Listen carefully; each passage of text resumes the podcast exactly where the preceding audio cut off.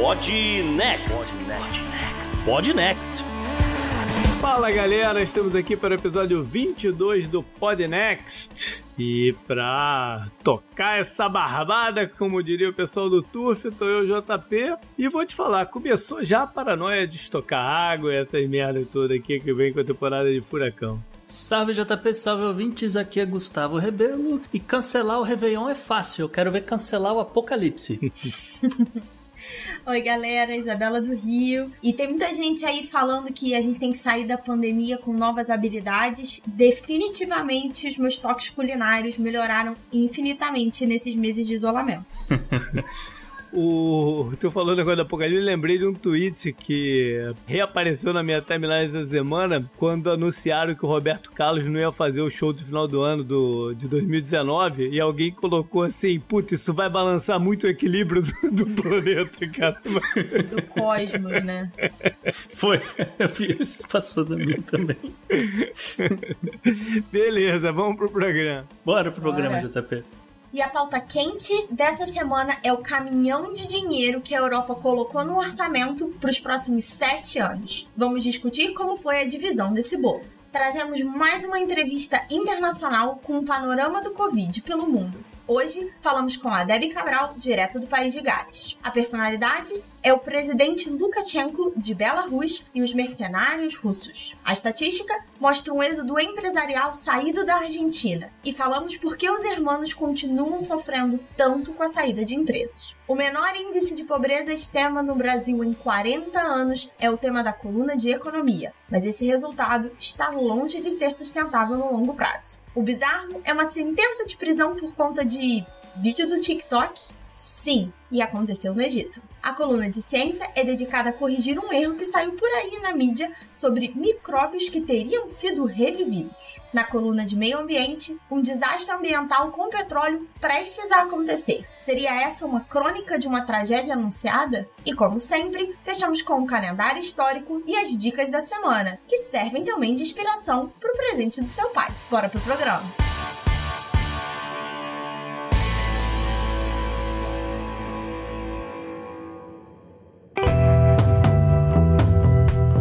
Assunto quente da semana.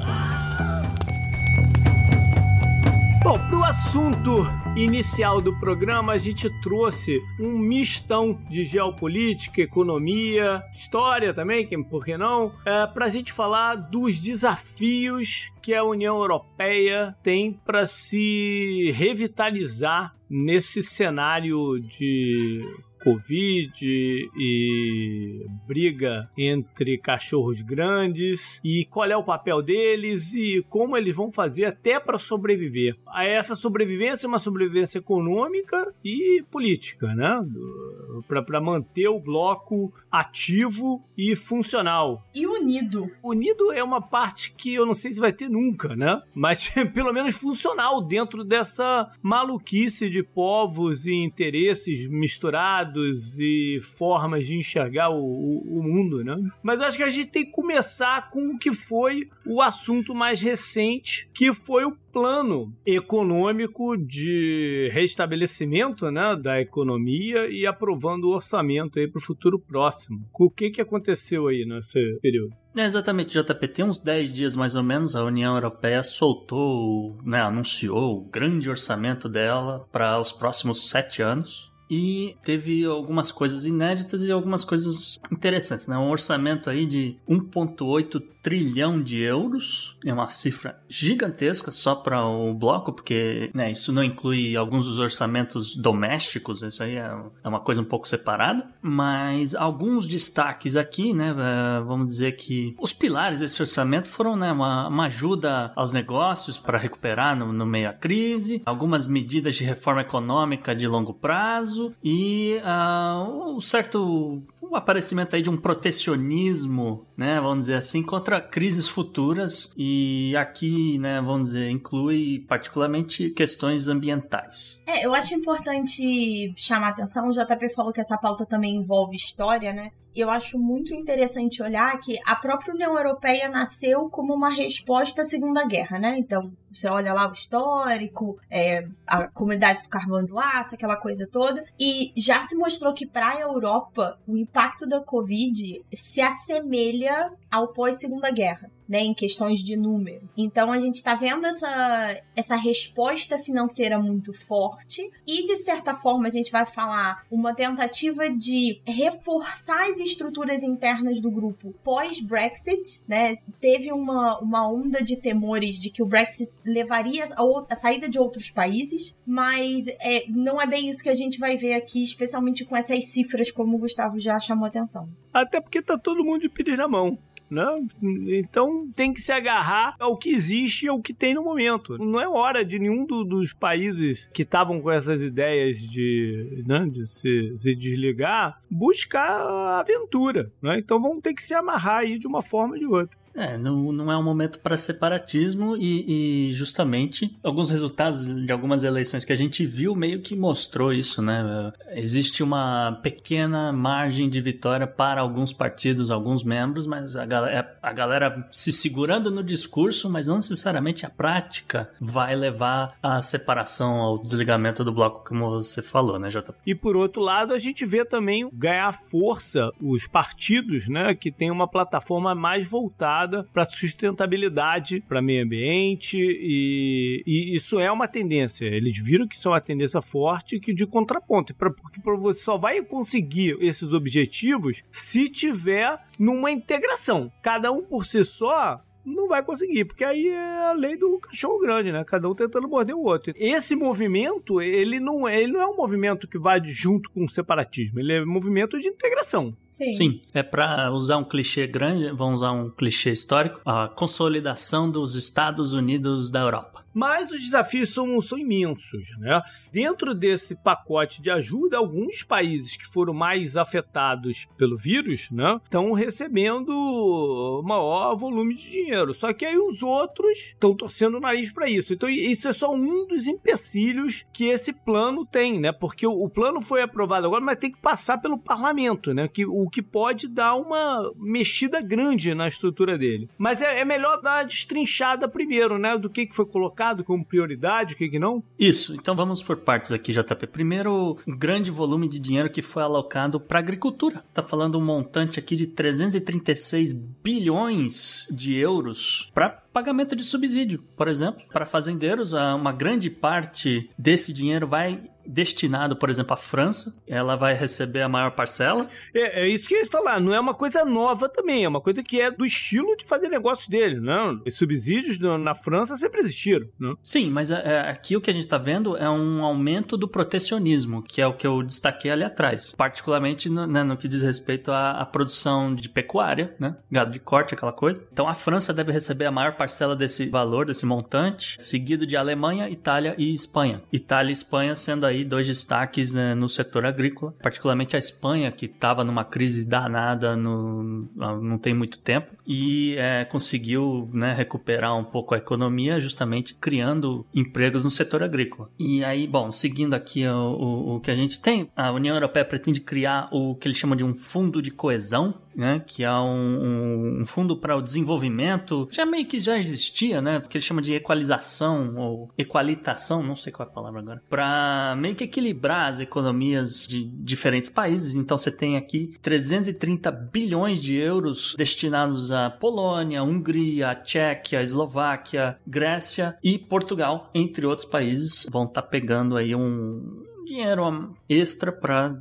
estar tá equalizando os, os países aqui do bloco. É porque existe um grande problema de valor de produto lá na Europa. A diferença de custo de produção, é, é, talvez seja nessa ideia aqui. Assim.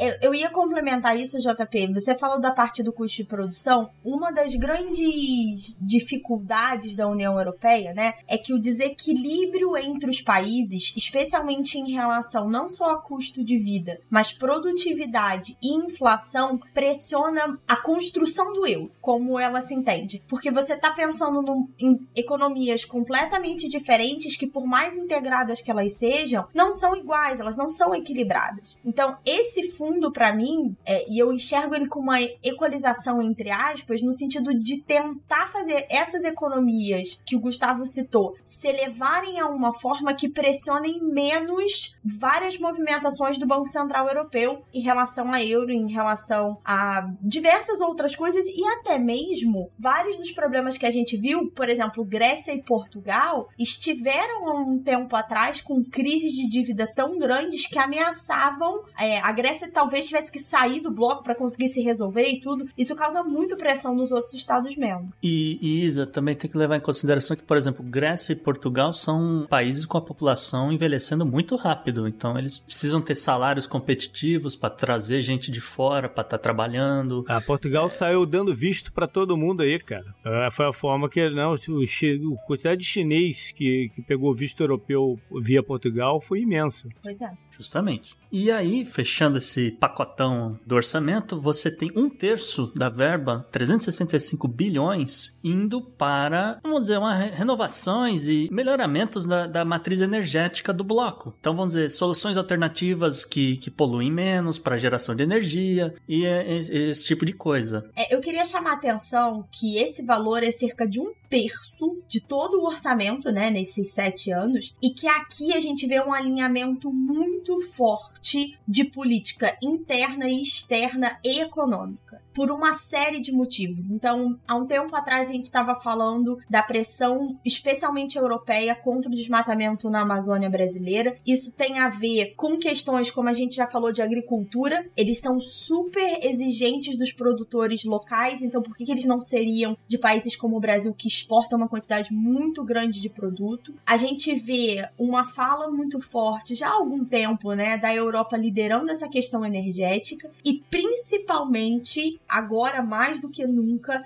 liderando a ideia que é possível reconstruir a economia e repensar a economia em moldes mais verdes. Então, para mim, essa é a parte do orçamento que é. me chama mais a atenção. Tem um outro componente aí que é tentar diminuir a dependência da Rússia na questão de energia. Né, de gás e óleo, porque pelo caminho que a Rússia está tomando, eles não podem ficar na mão deles. Né? Isso, e só complementando o que a Isa falou, né? A gente já falou um pouco de, de aumento de subsídio e tudo mais para questões de, de, proteína animal, aqui novamente entra, né, você falou de Brasil, aqui novamente entra questões de pecuária e exportação de proteína animal. É soja, que a gente, ah, o Brasil uhum. produz muita soja, muito milho, isso daí é para a China. Isso aqui não tem nada a ver com a Europa. A Europa quer carne do Brasil, quer proteína animal. E também dentro aqui desse montante para as questões ambientais, você começa a ter um pouco de polêmica, porque por exemplo, a Polônia está muito atrás nas questões de substituir as usinas termoelétricas dela, porque é extremamente barato para o país produzir energia a partir de carvão. E já foi falado aqui que a Polônia só vai receber metade do dinheiro da parte que cabe a ela, e a outra metade só vai vir depois que ela começar a apresentar alguns resultados. A gente falou, se eu não me engano, semana passada, de. Acho que tem duas semanas, na verdade. Como a Polônia estava voltando a se aproximar da Rússia, mesmo depois de todos os traumas da Guerra Fria e de tudo que aconteceu. Tem a ver com isso, né? junto os pontos que a gente acabou de falar, que o JP falou. É muito interessante para a Polônia comprar petróleo da Rússia por questões políticas também. E aí fica nesse cabo de guerra. E manobrar né, esses interesses unilaterais com o interesse do bloco sempre foi um desafio, né? Porque cada um tem, no fundo, tem sua, suas preferências e, e sua condição própria, né? E eu acho que isso é muito consequência da última onda de países que entraram. Quando teve a inclusão dos países do leste europeu, é que você começou a ver cada vez mais esse desequilíbrio de interesses, de matriz energética, de desenvolvimento. E a gente está vendo que uma grande parte desse dinheiro está indo para tentar equilibrar isso de alguma maneira. Bom, nos demais itens aqui, que isso aí são números menores, né? Menores comparados com esses primeiros, né? Mas eu, eu acho que eles deveriam aumentar esse aqui da cibersegurança aqui, porque 7 bilhões, eles já estão sendo, sendo muito atacados, né? É, isso aqui tem que ser uma ênfase. É, eu concordo, concordo com você, JP. Eu também destacaria os 70 bilhões de euros que vai ser destinado a questões migratórias e desenvolvimento urbano, porque, né? Uhum Inclusive que é meio, meio curioso porque foi uma das verbas que já sofreu corte porque o Reino Unido já não, não tá no, no bloco. Então eles falam, não, peraí, então vamos tirar um pouco de dinheiro aqui desse negócio, mas a gente tem que manter porque obviamente a Europa tá recebendo né, ainda muitos refugiados, muitos imigrantes, etc. Ao mesmo tempo que fala, não, peraí, corta a parte que era do Reino Unido, joga o dinheiro do Reino Unido para alguma coisa mais importante como, por exemplo, as questões ambientais. Bom, mas isso tudo é o orçamento normal, né? Além disso, teve o, o pacote de recuperação, que é uma outra coisa. Desse orçamento de 1,8 trilhões, ao menos 858 bilhões vão ser usados para a criação do que eles chamam de um fundo de recuperação econômica. Particularmente, muito desse montante vai acabar indo para setores de aviação, setores hoteleiros. O turismo, tem países na Europa, a Itália, por exemplo, acho que 17% do PIB é, é, turismo, alguma coisa Não, assim. É Grécia, França, são setores extremamente estratégicos para o bloco. E aqui acho que eu vou pedir a ajuda da Isa para explicar como é que vai rolar a captação de, desse dinheiro, né? pois é, porque pela primeira. Normalmente, como é que acontece? Os países captam em títulos nacionais, então cada país capta o seu, e uh, isso é revertido muitas vezes em, nas contribuições pro bloco. Pela primeira vez, vai haver uma emissão coletiva. Ainda não ficou muito claro no documento se isso vai ser via Banco Central Europeu, se isso vai ser uma emissão de vários bancos centrais nacionais ao mesmo tempo, mas já ficou claro que a próxima captação vai ser pelo bloco através em nome do bloco, né? E não só de países individuais. É, até porque individualmente a maioria dos países não vai conseguir nada. Né? O risco Itália, o risco Espanha, o risco de algum é tão alto que os esses países não vão conseguir. Então, se não for via bloco, não vai ter dinheiro. Quem que vai querer comprar títulos da Grécia, entendeu?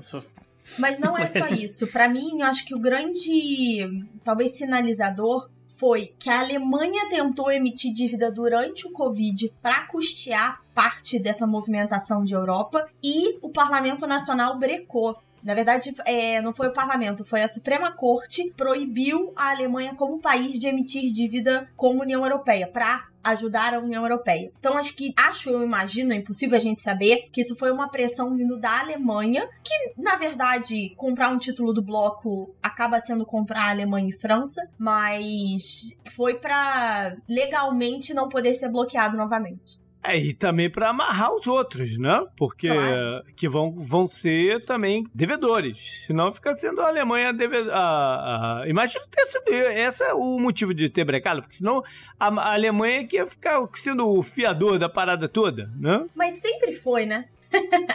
Pois é, mas é mais antes eles precisavam ser. O euro é, é, fortemente baseado no marco, né? Sim, mas eles precisavam ser, porque até para eles se, se, recolocarem no cenário, ainda, ainda, a gente ainda estava muito mais perto da Segunda Guerra Mundial do que do dia de hoje, né? Então ele, eles precisavam é, botar a cara a tapa para para se consolidar, né? Politicamente. Mas agora não, agora o risco ia ser muito alto. Não, e fica ruim para quem, quem fala, ah, não, agora eu vou sair do bloco, porque olha aqui, você era parte do bloco, você assinou aqui um negócio. Uma coisa é o, Re o Reino Unido falar, ah, eu vou dar um calote aqui no, é. no dinheiro que eu já recebi, mas eu pago aí ao longo do tempo. A outra é o seguinte, você tem um título na mão do investidor, você não vai dar calote. E aí a gente já tá vendo o dinheiro saindo, né? Ou, ou, ou para onde o dinheiro vai sair, vão ser ajudas a, a empresas, ajudas mesmo, vai ser dinheiro colocado, não vai ser empréstimo, né? Vão, uhum. vão sair distribuindo Alguns países estão torcendo muito o nariz de como esse dinheiro vai ser usado, caso da Áustria, Suécia, Dinamarca e tal. Chegou-se a propor, isso é meio curioso citar a Áustria, porque foi um dos países que falaram: não, vamos fazer um, um comitê aqui, vamos dar poder de veto para todos os países do bloco, porque eu falei: é impossível, você tem 27 membros. Mas porque ele sabe que a galera, a galera mais latina não é tão fiscalmente responsável, né? Existe até diferenças culturais aí grandes, né? E não só isso, uma das medidas não econômicas que foram impostas são para garantir o chamado rule of law, que os países cumpram determinadas leis que aconteceu na Polônia. Teve uma aí uma confusão com a Suprema Corte, o que, que podia, o que, que não podia. Então, vários desses aportes nesses países desse leste europeu, né, dessa segunda onda de, desculpa, dessa última onda de incorporação no, na União Europeia, eles têm batido de frente com valores muito básicos da legislação e agora o dinheiro está sendo condicionado a isso. É, você, eles vão, vão estabelecer alguns princípios democráticos que tem que estar tá valendo, né? E esse é um recado direto para a Hungria, né? Principalmente que o bicho está pegando por lá. É, meio que rolou um, um golpe de Estado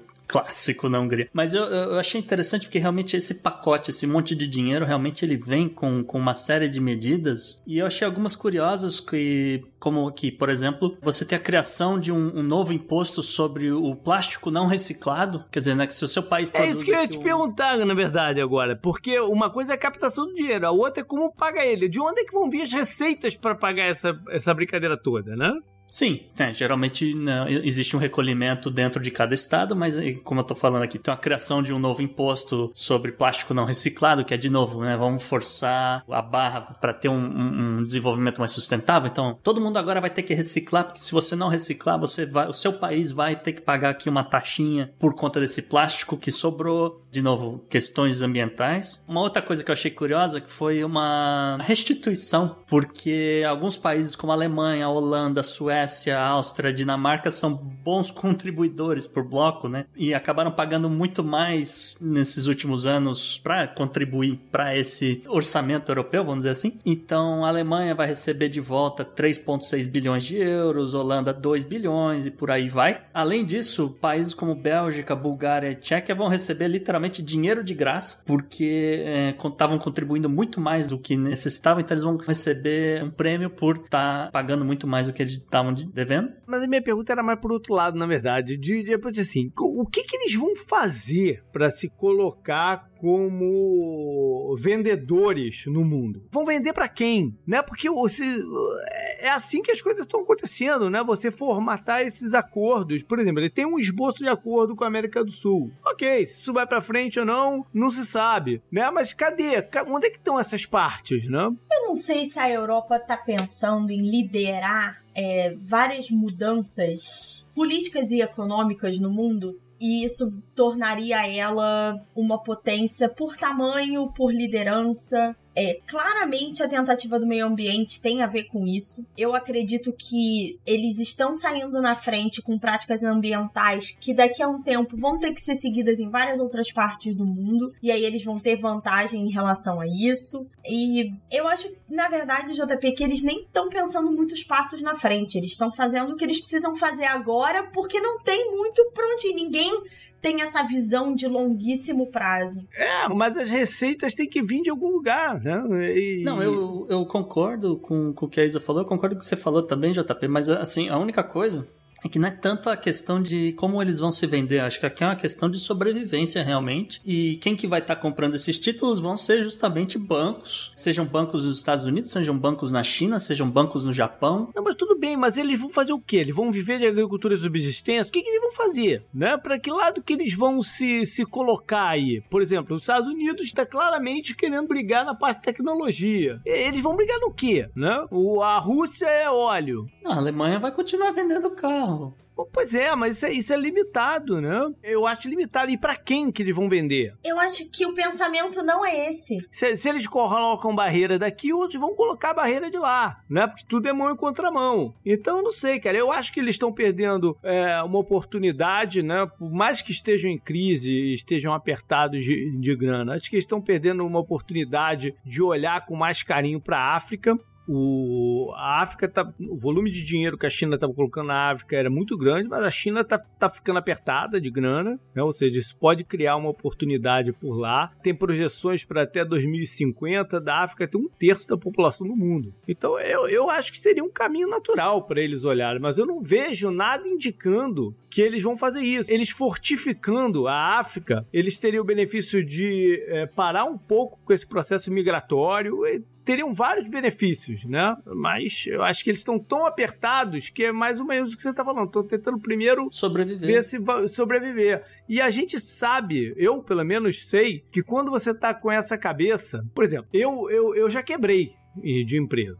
Quando você é, então, quando você tá com a cabeça de sobreviver, você pode até sobreviver mais um pouquinho, ter um fôlego, mas você vai bater na, com, a, cara na parede ali na frente, entendeu? Não, não tem como. O comentário do JP é muito válido, porque, como a gente falou, né, eles estão alocando quase um terço do orçamento para agricultura, um terço para isso, um terço para aquilo, e enquanto que eles só estão colocando, por exemplo, 80 bilhões para pesquisa e desenvolvimento e, e, financiamento de startups, etc. Porque né, você olha, pô, mas é, é, onde pode gerar alguma coisa, né? Algum, alguma tecnologia nova, algum serviço novo e tal. E não é, claramente, não é a prioridade do bloco. É, a, a, sensação que a gente tem aqui é que o, o, a União Europeia vai apertar no, no seu protecionismo para proteger o que ele tem lá, vai injetar dinheiro é, nos setores que, que né, obviamente ficaram desfalcados por conta da pandemia. E, o e futuro... vão vendo o que dá. Vão vendo o que e dá. vendo o que dá. É. E, o, e, o, futuro que se dane, entendeu? E quase Porque... sempre isso não dá certo. É a minha única parada é quase sempre isso não dá certo. E aí tem uma outra questão, que é a questão de, de, de segurança e...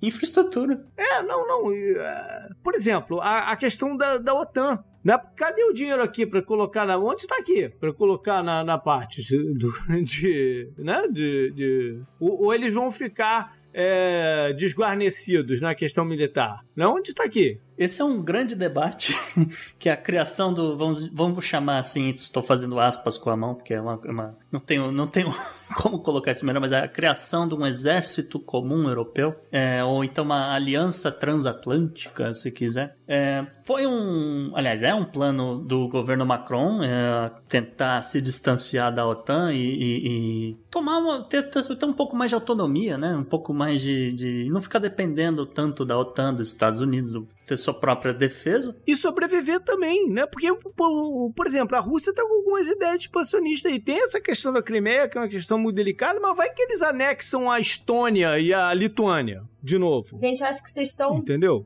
viajando um pouco. Não estamos, não. Assim. Tu, não estamos, não, não, não. Os caras estão com medo não, lá. Não. Os caras estão com medo lá. Eu, eu, quis dizer que vocês estão viajando no seguinte sentido. Para mim, grande parte desse posicionamento da Europa é um anti-americanismo. Então, se a OTAN tivesse funcionando bem, eles não estariam pensando em outro plano. Então, dane-se o, o dinheiro para a OTAN, porque eles estão achando que esse plano não vai para frente. Claro, não estou dizendo que eles não têm medo. É, a Europa é um país muito castigado pela guerra, historicamente falando. É, eu só acho que não não é só, ah, como é que vai ser os próximos, sei lá, 7 anos, 20 anos eles estão muito mais preocupados com outras questões do que só isso. Eu acho que a visão deles está muito mais ampla e talvez a gente não consiga enxergar e a gente só vai conseguir ver quando isso se realizar e pode ser que o tiro saia pela culatra, porque a gente só vai ver daqui a 20, 20 30, 40 anos. Assim, é complicado porque o bloco europeu não tem um contingente de tropas suficientes, porque a população está envelhecendo muito rápido, a gente já falou disso, e a Europa está ficando para trás em algumas tecnologias, né? Por mais que a ainda a França esteja desenvolvendo os seus, seus Rafales, sua próxima,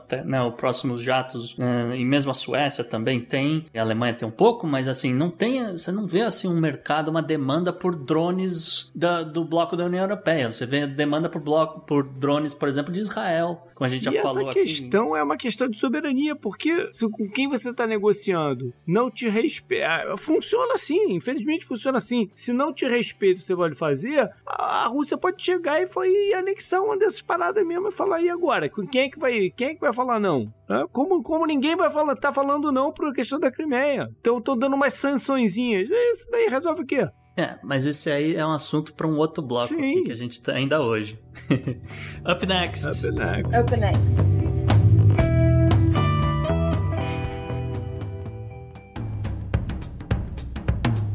Entrevistas. Entrevista. Entrevista. Hoje nós temos o prazer de receber no Podnext a Debbie Cabral, editora do Portal Deviante, doutoranda em Linguística Aplicada, dona da melhor risada da podosfera brasileira e minha grande amiga para conversar um pouquinho com a gente. Então, Debbie, seja muito bem-vinda ao Podnext e conta pra gente um pouco de como é que é a sua vida no país de Gales. E, pra galera que não conhece muito, se você puder dar algumas explicações da diferença entre Gales e a Inglaterra. Shumai JP, Shumai Gustavo, Shumai Isa. Tô aqui para falar um pouquinho sobre o país de Gales, esse país com essa língua incrível que pouca gente conhece, com pessoas tão calorosas e com um clima tão imprevisível.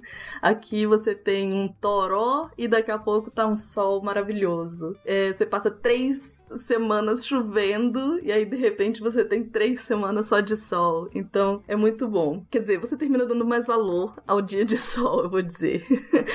mas é um país muito acolhedor, inclusive para estrangeiros. Você anda na rua, as pessoas te dão um bom dia, elas sorriem para você. Eu moro em Cardiff, que tem uma população de 300 mil habitantes, então é uma cidade bem pequena, mas é a capital do país, né? Então é uma cidade muito diversificada. Tem gente de tudo que é canto do mundo aqui. Pensando nas diferenças daqui para Inglaterra, eu pensei em trazer alguns aspectos históricos que eu achei interessantes. Quando você fala de Reino Unido, as pessoas pessoas se lembram da Escócia, se lembram da Irlanda, mas dificilmente a pessoa se lembra do país de Gales. E isso não é à toa, né? Existe quase que um apagamento mesmo do país em termos históricos. Se você for olhar a bandeira do Reino Unido, ela não contempla o país de Gales. Você tem a cruz vermelha que representa a Inglaterra, você tem o X branco com o fundo azul da Escócia, você tem o X vermelho da Irlanda, mas você não tem nada da bandeira do país de Gales. Quando teve a dominação inglesa, era proibido que as pessoas falassem o Welsh, né, a língua deles, e só recentemente mesmo, eu acho que foi a partir do começo dos anos 2000 2000 ou final da década de 90, que começou a ser obrigatório o ensino de Welsh nas escolas, na tentativa de uma retomada de uma identidade nacional. Então, hoje, todos os documentos do governo, os documentos oficiais, têm que vir nas duas línguas. Existe hoje esse movimento. Inclusive, o movimento separatista, né, que defende que tem que estar tá independente do Reino Unido, porque o, o, país de Gales nunca vai ter voz no, no parlamento, eles usam como slogan a frase Covid Ewyr Druaren, que significa lembrem-se de Turin, que foi um episódio muito triste, muito marcante na história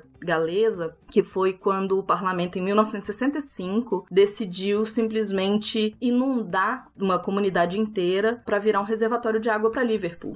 E foi uma decisão autorizada pelo parlamento, independente de toda a contradição, né? Os representantes galeses foram contra, mas não, não tiveram voz. É exatamente essa a representação. E hum, acho que a diferença mais legal. depois dessa coisa, dessa situação triste, é a forma de falar tchau, porque aqui eles falam tará.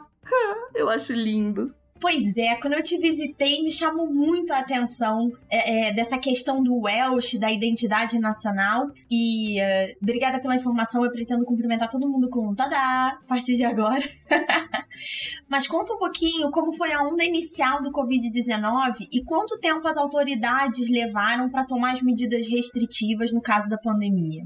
Bom, a onda inicial da pandemia, eles demoraram para tomar as medidas restritivas. Eles demoraram, eu diria que um mês, sabe? Porque foi no esquema do Boris Johnson de que ia é, ter a imunização rebanho. E eu tava trabalhando numa escola e fiquei trabalhando até dia 22, se eu não me engano, de março. E quando eu parei de trabalhar, ainda tinha muita loja aberta. Então a restrição para valer mesmo só veio com um mês, só veio em abril. E as pessoas, eu tinha sempre a sensação quando eu saía para fazer compra, eu tinha a sensação de que tinha muita gente na rua. Então eu acho que as pessoas levaram a sério, mas nem tanto. E o fato de você ter visto muita gente circulando me, me levantou uma outra pergunta, que é quais foram as regras que foram usadas para controlar a doença, que tipo de determinações foram impostas? E na sua opinião, você acha que a população galesa cumpriu essas medidas? Bom, as regras aqui no país de Gales foram principalmente um, você só podia sair uma vez por dia para fazer exercício e eventualmente para fazer compra de essenciais e só. Além disso, era ficar em casa. O uso de máscara até hoje não é não é obrigatório. Uh, na verdade, com a reabertura que eu vou falar depois, eu acho, eles começaram a exigir o uso de máscara em, nos ônibus, no transporte público, né? Ônibus e, e, e trem. Mas só. E com essas medidas mais tranquilas, como é que tá a reabertura em relação a comércio, escolas e outros tipos de estabelecimento? Então, a reabertura foi assim: a, a, a, gente foi bem mais lento, porque aí o primeiro-ministro daqui resolveu realmente tomar as rédeas da situação. E quando Boris Johnson falou que ia reabrir a Inglaterra, ele falou aqui ainda não. A gente tava. O, o, primeiro-ministro daqui tava com muito, muito medo de uma segunda onda, porque o sistema de saúde, a NHS, realmente chegou quase no limite, muito, muito próximo do limite. Então ele foi levando a reabertura muito lentamente. Um, as escolas funcionaram por três semanas e só uh, ah, um, agora, né? Acho que terminaram agora ou terminam semana que vem. E os restaurantes só vão poder abrir para valer semana que vem. Os cafés começaram a abrir, mas só do lado de fora. Pubs também só podem se tiver um, um espaço a céu aberto. E, como eu disse, o uso de máscara passou a ser obrigatório só em transporte público. E é isso. Assim, e no processo de reabertura, a gente tava assim, só começamos a poder sair, sei lá, primeiro duas vezes ao dia para fazer exercício. Uh, depois você podia visitar uma pessoa, mas assim, você na calçada e a pessoa na porta de casa. E essa pessoa não podia morar mais do que 5 quilômetros de onde você mora. Então a gente tinha que meio que ficar no mesmo bairro. Hoje já abriu para que as pessoas se encontrem dentro. Primeiro foi só no jardim. A pessoa podia se encontrar mais só a céu aberto. E mesmo assim era só duas casas, você não podia fazer uma festa, obviamente, né? Agora já tá podendo se encontrar dentro de casa, mas também no máximo de dois grupos de família. Então tá sendo bem lento. Ainda tá abrindo, na verdade. Como eu disse, só semana que vem é que acho que os pubs voltam ao normal mesmo. Pubs e restaurantes podem reabrir normalmente. Você falou um pouco sobre as escolas. Você pode contar em um pouco mais detalhes essa perspectiva? E você sendo doutoranda, como é que está a questão da universidade? Como é que estão funcionando as aulas e todos os outros serviços acadêmicos? Bom, as escolas. Um, as escolas agora estão de férias, né? Só voltam em setembro. Então, como eu disse, elas funcionaram por três semanas e mesmo assim parece que era. os alunos iam em dias intercalados, não iam todos os dias para a escola.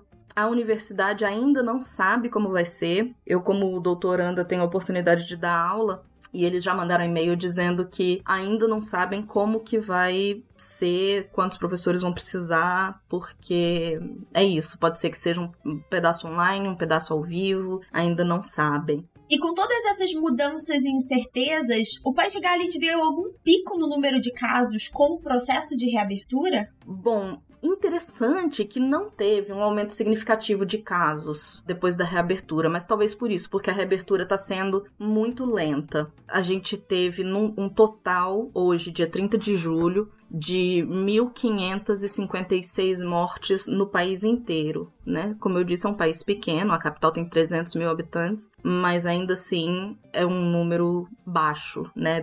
Se, você, se eu não me engano, é o mais baixo do Reino Unido. E antes de deixarmos você ir, Deb, você quer deixar algum recado pra gente?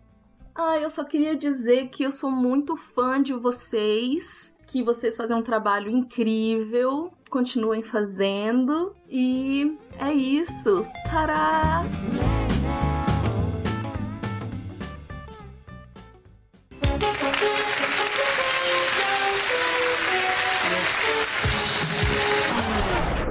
Gustavo, a gente está falando ali de leste europeu, fronteira com a Rússia. Nossa personalidade também vem daquelas bandas. Então, Isa, é, vamos, vamos chamar assim dos os sobreviventes da, da Covid à base de sauna e vodka. O ditador da Belarus, o Alexander Lukashenko, é o, é o, destaque essa semana no nosso bloco aqui de figuraça. É sempre bom lembrar, né? Porque ele está no poder desde 1994. E os ali dos trâmites, a gente já falou isso, de, de você utilizar a democracia a seu favor, né? São mandatos de cinco anos, mas o cara está se reelegendo como quem não quer nada. E todas as eleições sempre contestadas, né? A veracidade dela. E daqui a duas semanas tem mais uma. Então, por conta disso, né, sempre vem uh, questões de como é que fica a segurança dessas, dessas eleições. Porque teve um, uma, um caso complicado essa semana. O Lukashenko se reuniu com o, o, o Conselho de, de Defesa do, do, do país e porque o, o, o, vamos dizer, o, o chefe da, da inteligência veio com a notícia para ele que, olha, a gente prendeu 33 mercenários russos da empresa Wagner, que é uma empresa que é conhecida por destacar esses mercenários em alguns locais estratégicos, seja os antigos estados da, da, da Iugoslávia, né, que formavam a Iugoslávia, ao mesmo tempo que né, na África, no Oriente Médio, seja na Síria, etc, né? E aqui, né, como a gente está falando, véspera da eleição, prenderam 33 mercenários russos, é, segundo a inteligência do Lukashenko, e eles estimaram, o, a, o, serviço de inteligência da Belarus estimou que tem, tenha pelo menos mais 200 mercenários nesse momento no país. É, coisa pouco. Mas o, o, a parada é o seguinte: o que, que eles querem? É, exato. E aí é, a gente tem um pouco de, de, discordância aqui, porque o lado da inteligência da Belarus fala: olha, essa galera tá planejando algum ataque terrorista que vai desestabilizar aqui a, a nossa eleição. Isso aqui é seguindo a cartilha do que aconteceu na Crimeia. O que não faz sentido nenhum, né? É, não faz não, sentido nenhum por mais que a Rússia tenha esse pensamento, né, de expansionista nesse sentido de anexação e tal, isso aqui não faz sentido. O, o Lukashenko é parça do, do, do, do, Putin. Ele tava lá naquela parada, a gente falou do programa da Rússia agora há pouco, que tinham dois chefes um era ele que tava lá, né? Isso aqui cheira muito a conversinha para questão eleitoral mesmo, né? Porque um cara como Lukashenko, que se mantém no poder por esse, esse ar de proteção, né? De, de, se ele coloca um medo, ó, os caras estão querendo anexar a gente, vocês precisam de alguém forte aqui que sabe manobrar, sei lá. Até porque a adversária dele é uma dona de casa, né? Na, na, na, na próxima eleição que vem aí. Então, eu acho que é nesse sentido aí, de botar mais medo na galera e e se manter no poder. Sim, pode ser uma, uma tremenda jogada eleitoral. Eh, tem cara de ser uma tremenda jogada eleitoral, essa é a realidade. Porque, inclusive, né, vamos dizer, ex-mercenários que trabalhavam para Wagner falaram: olha, eu conheço mais ou menos esse pessoal, eles têm cara de ser o pessoal que é soldado de campo, não é uma galera que faz operação clandestina. E como você falou, JP, sim, o Lukashenko ele é meio que brother do Putin e é. tal.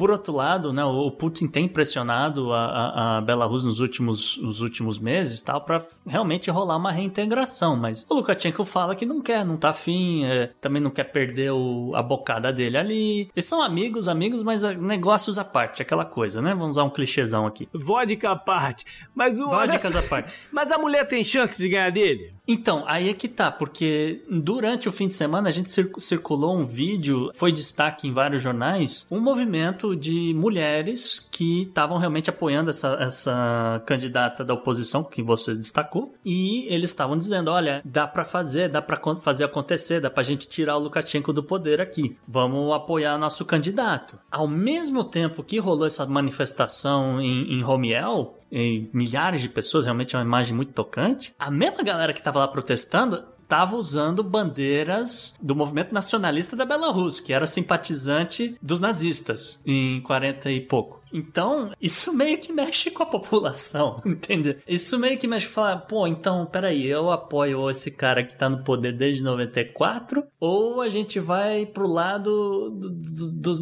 do, de uma galera mais nacionalista, entendeu? Vou no conhecido ruim ou no novo que pode ser ainda pior, né? É, então, e aí fica meio que nessa, aí começa a, a, mexer com a galera. Não, peraí, a gente tem um pouco de proximidade com, com os russos, porque a gente justamente lutou para derrubar esses caras, esses nacionalistas. Então, é, é, fica aí meio que no ar o que, que vai acontecer na Belarus nos próximos, próximas duas semanas, que, que é, é justamente a eleição. Tá chegando. Tá chegando. Isso aí, up next. Up next. Up next.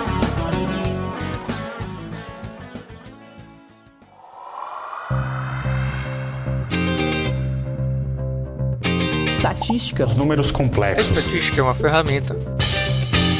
Então a estatística da semana é um número bem ruim para os nossos irmãos. É, vamos sair um pouquinho da Europa agora, JP. Vamos destacar o número de 20 mil empresas privadas que deixaram a, a, a Argentina em 2020. E aqui é bom a gente dizer que não necessariamente esse êxodo aconteceu por causa da pandemia, né? Existe aqui toda uma questão da- dessas multinacionais saírem da Argentina por conta de custos de, de lidar com sindicatos uni- e uniões trabalhistas, é, falta de, de coesão política, o controle de preços e, e gastos, a política monetária, que é extremamente confusa na Argentina, e intervenções, intervenções do Estado na economia. É, o país tem visto aí os primeiros sinais de que teria uma nova crise, como o Gustavo falou, da questão monetária, envolvendo inflação, dolarização da economia, como a gente já viu acontecer nos anos 2000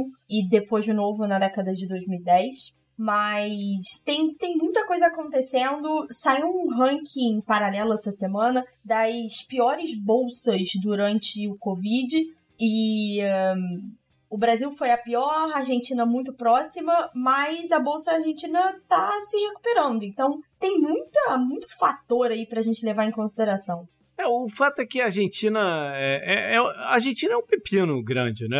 Já, já não é de agora, que você falou, já não é de agora. E eles tentaram coisas diferentes lá com, com o Macri, que também não deu certo, né? Não desagrada uma parte enorme da população. é, voltaram para a galera anterior. É, é, é bem Que complicado. é justamente o problema, né? Você não tem uma sequência de plano econômico, né? Fica um pouco difícil para o investidor.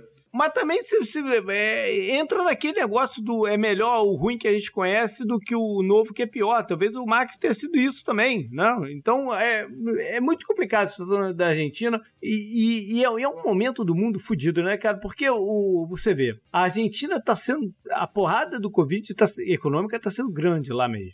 Eu posso dizer porque, por exemplo, eu trabalho com o mercado argentino aqui do, eh, do turismo, a gente tem muito cliente argentino.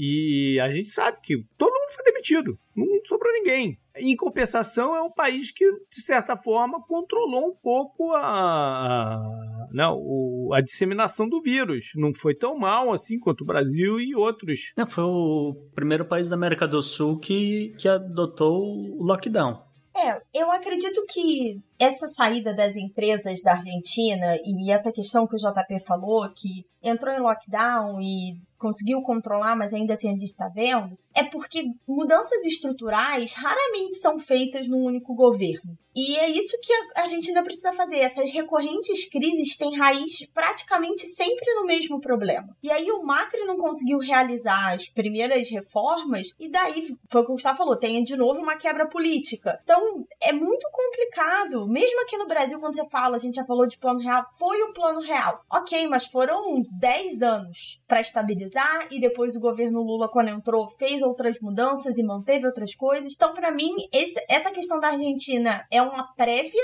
de uma possível outra crise, mas é também gato escaldado, sabe? Vai vir outra, porque as mudanças não acontecem. E só para destacar, finalizar essa coluna, você tem um- um- algumas, algumas empresas mais conhecidas agindo, né? Então, por exemplo, a Latam cancelando todos os voos domésticos internos da Argentina. Você tem Delta e American Airlines cancelando rotas internacionais. A, a alemã BASF e a americana Alta, é, que fabricam tinta para pintura de carro na Argentina, saindo de lá indo para o Brasil. Então, quer dizer, é, tem um problemão aí nas mãos do, do governo Fernandes. Eu não sei como é que ele vai lidar com isso, mas eu espero que pelo menos ele consiga acalmar o mercado, né? Que é o primeiro negócio, e começar a fazer algumas reformas que é, claramente é, levem a Argentina a ser um pouco mais competitiva, porque nesse exato momento você olha entre Brasil e Argentina e sabendo das condições do Brasil, a galera claramente preferindo ir pro Brasil. O prospecto é muito mais positivo. Exato. Up next.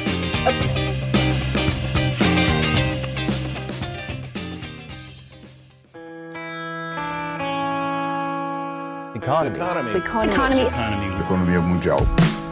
Vamos falar de economia, Isa. O que você trouxe? Pois é, galera. Resolvi pegar um pouco mais light, já que a nossa pauta quente já falou de economia.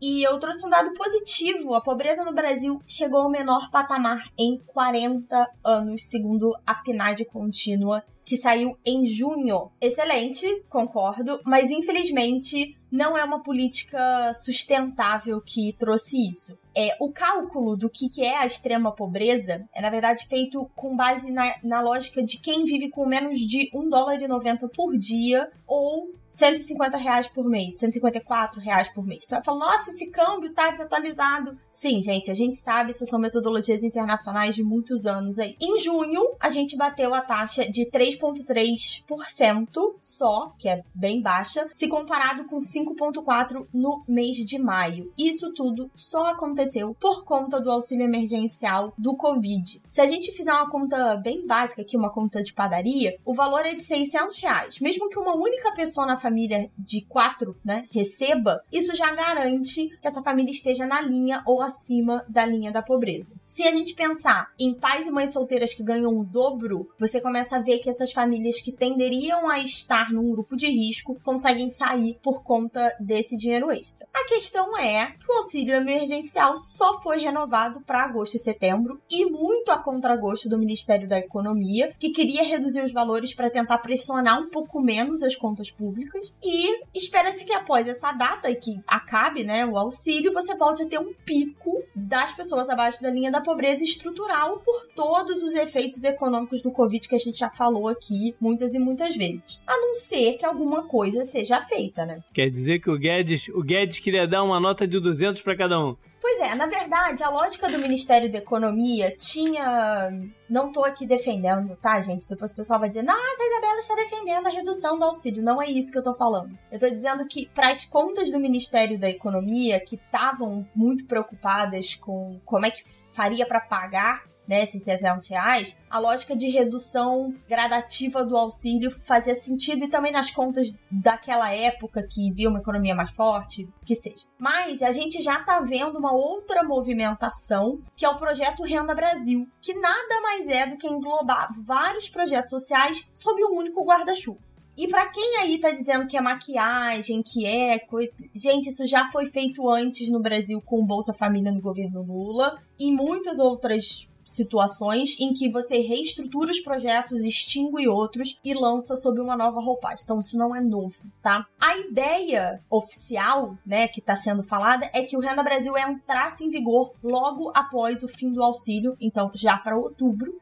mas vamos combinar que a logística não é tão simples assim. A gente tá vendo muita história de fraude nos registros do, do auxílio emergencial na caixa, pessoas que não deveriam ter recebido, e principalmente em relação aos 38 milhões de pessoas que eram invisíveis, entre aspas, ao governo e foram descobertos com esse cadastro, que eram muitas pessoas que estavam no mercado informal e apareceram nesses números, nesses dados e que agora precisam ser englobados no projeto Renda Brasil. Então, fica aqui a pauta aberta, não dá pra gente falar de tudo que tem de Renda Brasil, ele ainda vai voltar, quem sabe até numa pauta quente, quando ele começar a se concretizar melhor. Beleza, a gente vai ficar de olho então no que vai acontecer. Up next. Up next.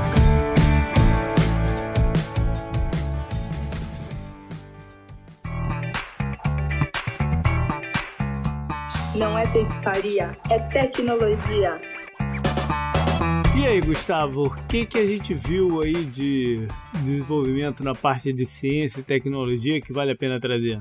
É, teve uma, um caso curioso essa semana, né, né, JP? Saiu em tudo quanto é jornal, G1, etc., BBC. Só que não é bem exatamente o que, que os jornalistas escreveram, né? A gente bate nessa tecla que não custa nada você fazer um telefonema em cinco minutos e falar com o cara ou com um dos autores do, do, do artigo científico que saiu. Que foi é, a questão dos tais os, os micróbios que foram revividos, que eles têm mais de 100 milhões de anos e não sei o que lá. E na verdade o que aconteceu foi o seguinte: esses micróbios, eles, essas bactérias, para ser exato, eles, eles estavam presos numa mistura de argila, areia e ar, né, que ficou ali acumulando no, no fundo do Oceano Pacífico Sul, para ser exato, uma região que é extremamente inóspita por né, é, é, o oceano é frio, ele, ele tem uma corrente muito forte que fica movimentando o tempo todo, então você quase não tem existência de vida né, nessa região. E estavam lá os cientistas japoneses em, em 2010, eles jogaram um balde lá no fundo do oceano, essa é a realidade, e tiraram né, um monte de lodo e não sei o que e, e colocaram né, em, em isolamento para estudar como é que era aquele solo. E nessa, nessa brincadeira eles descobriram que existia vida ali. E aí eles começaram a medir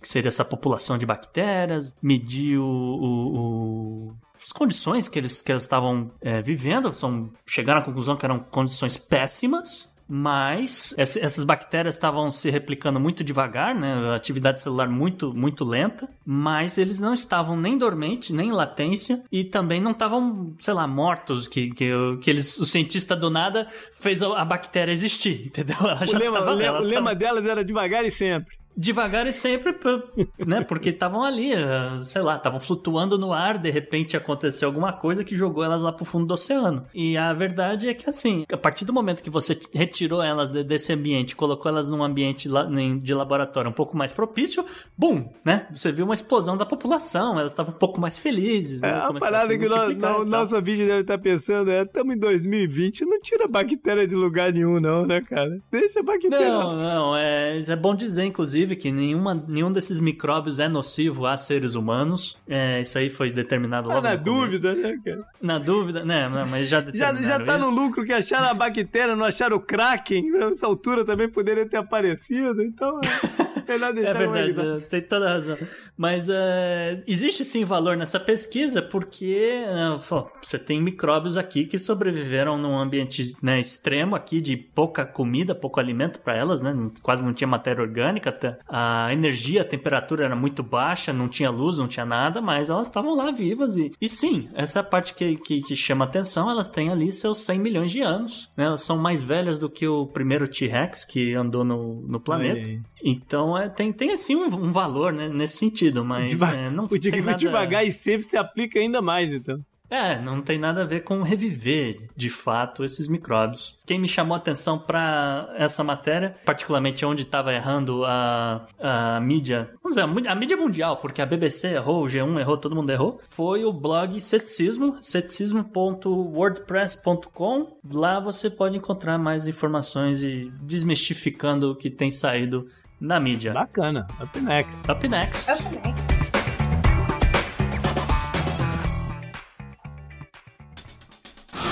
Pela união dos seus poderes, eu sou o Capitão Planeta! Vai, Planeta!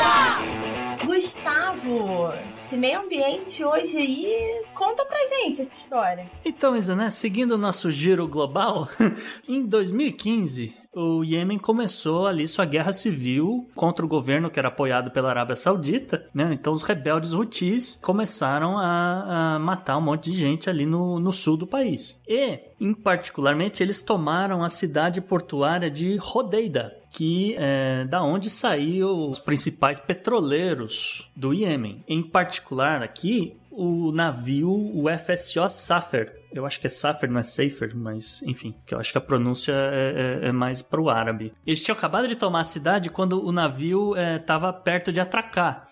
E aí o que aconteceu? O, o, o, navio ficou à deriva nesse tempo todo, então tá cinco anos no mar, sem, sem desembarcar. O navio tem a bordo mais ou menos um milhão de barris e a situação do navio tá, tá deteriorando, porque o, né, a maresia, aquela coisa toda, tá, tá comendo o, o casco do navio. E nessa brincadeira tem tudo para virar um dos dez maiores desastres de derramamento de petróleo da história. Ou seja, não derramou ainda, vai derramar, é isso? E tudo indica que sim, porque, né, tá o casco tá, tá todo, a coisa tá ali para acontecer e tem justamente potencial para ser é, tão grande quanto o Exxon Valdez de 89. E tem jeito de prevenir? É, a, então, isso que é, é, é foi interessante, porque nos últimos, uh, os últimos 10 dias, uh, os rebeldes Houthis meio que acenaram para o governo iemenita que eles estão querendo rever a proposta de acordo de paz com a Arábia Saudita. Nesse negócio, o governo do Iêmen já se prontificou, já notificou a, a, a ONU e pediu ajuda para pelo amor de Deus, alguém tem que rebocar esse navio, tem que tirar esses, esses barris daqui, botar em algum outro navio, fazer qualquer coisa, porque é, existe o potencial de desse óleo ser derramado, de,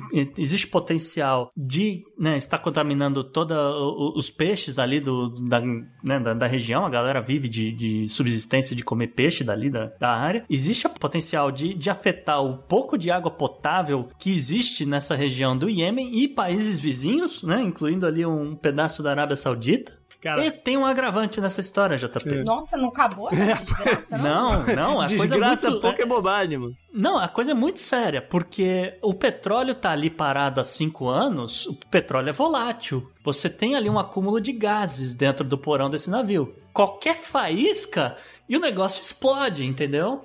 Que agradável. Então, é é, existe é, esse, esse, essa preocupação, essa corrida contra o tempo para né, tá entrando no navio, tá tirando os barris de lá, tá tirando esse, esse gás natural que está se formando ali dentro. Cara, o nosso programa tem, tem alguns poucos meses, né? Desde que a gente começou. É, esse eu acho que é o, sei lá, o quarto caso de derramamento de óleo que a gente está trazendo aqui.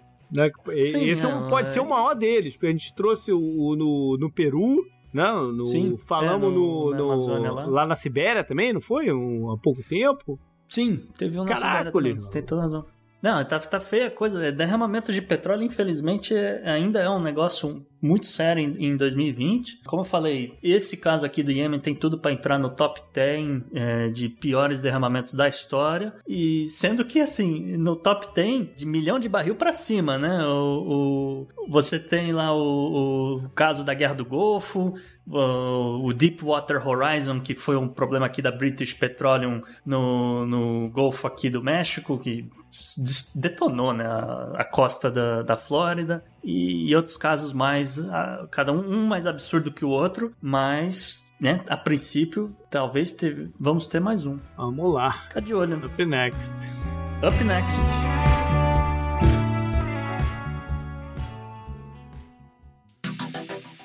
Anote no seu calendário. JP, e a agenda da semana? A agenda futura? Como é que tá a situação? É, futura, futura você sabe que eu continuo me recusando, né? A trazida do futuro. Vamos para do passado mesmo. E considerando coisas que aconteceram nessa semana, agora que a gente está entrando né, no, durante a história, em 2 de agosto de 1802, o baixinho, Napoleão Bonaparte, foi intitulado, ganhou o título de cônsul vitalício da França. E aí depois evoluiu para imperador e tal, não sei o quê. E... Que é mais bonito, né? É, imperador é. do que. E, e eu, eu, coloquei esse item aqui porque, como a gente falou de Europa, né, no, no, no começo, para mostrar quão difícil é essa integração, né? Por tantas coisas que aconteceram no passado desses países, tantas rivalidades, é, essas guerras sem fim por lá, e os caras estão tentando reverter de um modo que é um desafio inacreditável. Né? Ainda no dia 2 de agosto, só que em 1990, tá aqui o evento que acabou gerando esse derramamento de óleo que o Gustavo falou agora há pouco. Né? Foi quando o Iraque invadiu o Kuwait. E aí dá início aos desdobramentos da Nações Unidas condenando, a coalizão de países entra em guerra contra Mr. Saddam Hussein e o Iraque e foi uma guerra curiosa, né? Porque Sim. até hoje eu tenho uma, uma pergunta só na minha cabeça que não sai, que é Pra que que o Iraque fez isso, né? Não, o Iraque queria uma, uma saída pro mar e o Iraque olhou pro Kuwait e falou: Kuwait não é nem país, Kuwait devia ser do Iraque, então eu só vou fazer a reparação histórica. Foi lá, invadiu o Kuwait e acabou. Pois é, mas não é. Mas ele sabe que ele sabia muito bem que não era assim, né, cara? Que, que, que isso não ia ficar por isso mesmo, quando se trata de, de do volume de óleo que ele estava metendo a mão. E ele não, ele não era burro. Né? Ele sabia que isso ia acontecer, que, que, que ia vir pesado em cima dele, que ele não tinha bala na agulha pra, pra, pra lutar contra o mundo inteiro, pô. Então, não, não tinha. É, eu acho que ele quis só bagunçar o, o cenário, E... Tava entediado, queria arrumar uma É, guerrinha. e- e- e- e- eles estavam precisando que o preço do, do, do petróleo subisse, e é mais por aí, só que o, as consequências foram maiores do que ele mediu. E nessa brincadeira, cinco, quase 6 milhões de barris de petróleo foram pro mar de graça, sem motivo nenhum. No dia 3 de agosto de 1492, Cristóvão Colombo zarpou rumo às Américas. E aí ele foi parar lá na República Dominicana, né? Aquele, aquele auê todo, e hoje em dia tem umas estátuas dele sendo derrubadas por aí por todo lado. Por que será? Agosto 3 de 1965 tem um fato muito interessante. É, é dentro da Guerra do Vietnã. A Guerra do Vietnã foi a primeira guerra televisionada. E a imprensa teve um papel muito, muito forte no, no, no que vem acontecer. A CBS, em especificamente, mostrou, não no dia 3, no dia 3 foi quando teve os eventos. O, o, o, que, a- o que a CBS, é, CBS mostrou, na verdade, foi no dia 5. Mas no dia 3 houve uma destruição por parte dos Marines americanos de uma vila lá no, no Vietnã, numa operação. Uma operação estúpida que não deu em nada, prenderam quatro idosos lá, trocaram tiro com uma galera e botaram fogo em tudo. Né? Os caras destruíram. As imagens são muito fortes. É, é velhinho pedindo pelo amor de Deus para que não, fazer, não fizessem. É, tem uma, uma imagem de um Marine acendendo isqueiro e jogando isqueiro na casa para botar fogo no, no- na casa. É tudo muito forte. E propiciou o debate sobre o papel dos Estados Unidos na guerra e, e certamente isso contribuiu para ela acabar. Deu Porque- força pro movimento Exatamente. a galera anti Exatamente, porque viram que, em primeiro lugar, porque viram que não tem nada de romântico na guerra. né? As imagens vieram para as pessoas. né? Antigamente a guerra era um negócio distante. Ali não, a imagem veio para a televisão das pessoas. Né? E que não, não, não, não tem um lado heróico e o outro que é totalmente vilão. Né? Então as coisas se misturaram, se misturam. É, o papel de mostrar né, o que realmente estava acontecendo é o, o grande pivô da opinião pública dentro dos Estados Unidos contra a guerra também. Uhum, exatamente. Além de todas as vidas perdidas. agosto 3 de 1347, a gente volta para conflitos dentro da Europa, mais especificamente dentro da Guerra dos 100 Anos. Foi quando a cidade de Calais se rendeu ao cerco do rei Eduardo III e foi passada para controle inglês. E Calais é um, é, foi, foi, na verdade depois vai ser o último território, cidade, enfim, dos ingleses lá dentro da, da França. Foi uma briga entre parentes, né, um reivindicando o direito sobre o que os plantagenês lá da, da Inglaterra que é, tem origem na Normandia e na, e na França, então uma luta eterna ali do que era de quem, que mostra mais uma vez a dificuldade histórica. A gente não está falando de países criados ontem ou anteontem, né? Para se construir essa, essa, esse bloco europeu. Ainda nesse, nessa pegada, no mesmo agosto 3, só que em 1914, a Alemanha e França declararam guerra entre si. Os dois países mais fortes né, do, do, do da comunidade europeia é, tiveram inúmeras guerras ao longo do, do, dos séculos. E essa daqui foi a que, foi a que né, acabou se escalonando para a Primeira Guerra Mundial. Não é o início da Primeira Guerra Mundial. A, a, o início oficial da Primeira Guerra é um pouco antes. Se não me engano, 28 de julho, 27 de julho, alguma coisa assim, que foi quando a Áustria-Hungria declarou guerra à Sérvia. Mas o, o, escalonamento vem aqui, né? Com esses pesos pesados aqui da Alemanha e a França. E no dia seguinte, os Estados Unidos se declara neutro na questão. Não é o que vai mudar mais a frente. Uhum. Up, Up next. Up next.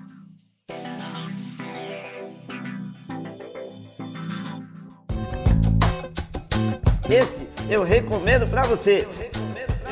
E para fechar nossas dicas da semana, e galera, vamos aproveitar que tá chegando o Dia dos Pais. Vocês podem usar as dicas não só desse episódio, mas de todos os episódios antigos. Todos os links para Amazon estão disponíveis nas nossas redes sociais. E lembrando que quando você compra pelo nosso link, você está ajudando a financiar o Podnext. Então, Sem mais delongas, JP, o que, que você recomenda essa semana? Qualquer ajuda é muito bem-vinda. Então dá uma futucada. Quando for futucar na Amazon, futuca por lá, por favor. É... Então, o meu, o meu, o meu é um, uma série da Amazon Prime. Eu sei que alguém pode assinar a Amazon Prime lá pelo nosso link também, né? né? Sim. Exatamente. É. Então, é, é, é, é uma série. Né? Nesse período eu tenho procurado séries curtinhas. Essa aqui é de três capítulos. Se chama A Very English Scandal. E é, é, é, é muito louco, é muito bacana é, é estrelado pelo Hugh Grant. Ele faz o papel de um político inglês, de um parlamentar inglês, que chegou até a, a, a líder do, do, do, Partido Trabalhista lá no, na, na, na Câmara. Só que ele se mete numa confusão incrível porque ele era homossexual e na época ser homossexual era crime. Então é, é como ele tentou abafar o caso, entendeu? E a coisa só vai piorando. Então começa com uma parada que tu fala, caraca, que que isso? E depois vai entrando numa parte muito louca. É, a política é o pano de fundo, mas a questão mesmo é o embrólio, né? E, e, e a série já foi renovada, agora vai ter uma segunda temporada com outro assunto, que vai ser em cima de um. de uma só se ia falar socialite, mas não é o caso de lá, né? Que lá, lá é nobreza mesmo. É. Uma duquesa lá, a vida sexual de uma duquesa lá, não sei o que. Você...